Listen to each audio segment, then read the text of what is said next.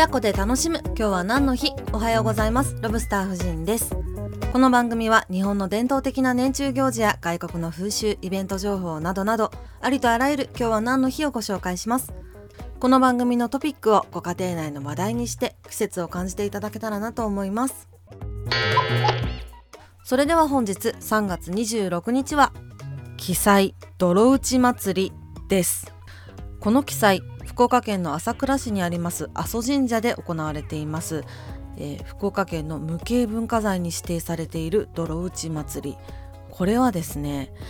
えー、朝倉市のホームページにこの概要が載っていたんですけれどもなんかあまりに詳しすぎてわからないっていう、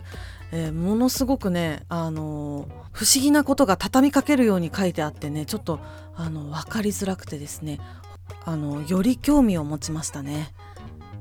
この泥打ち祭りざっくりと説明しますと大宮司という人に泥を投げつけてその年が豊作か凶作かというものを占うということですね。この大宮司という人は当日おみくじで決定するんです。ただこのおみくじで決定するって言ってもその誰がおみくじを引いてるかっていうのはちょっとわからないんですけれども、まあ、おみくじで決定してその人が境内に設けられた神の座に座らされると。で大宮司が座ったらその周りに小学校56年生の男の子12人の氏子たちがいるんですけれどもその子たちが一斉に大宮司の体に泥を塗りつけるということです。で、えー、大宮司はお酒を飲み酔いの回った状態でふらふらと立って500メートル離れた地区外れまで行くとその間だいたい34メートルごとに用意してある泥水を氏子たちが取ってそのよろめく大宮司にめがけて投げつけるということですね。もう目も開けられぬほどのその泥泥土のつぶてを、えー、なんか大宮司が歩くという。それでもう家も人も道も泥だらけになってなんか面白いなっていうことで記載ということですね。ボロボロの雑巾のようで参列者の笑いを誘いますとか書いてあるんですよね。やっぱ記載って面白いよな。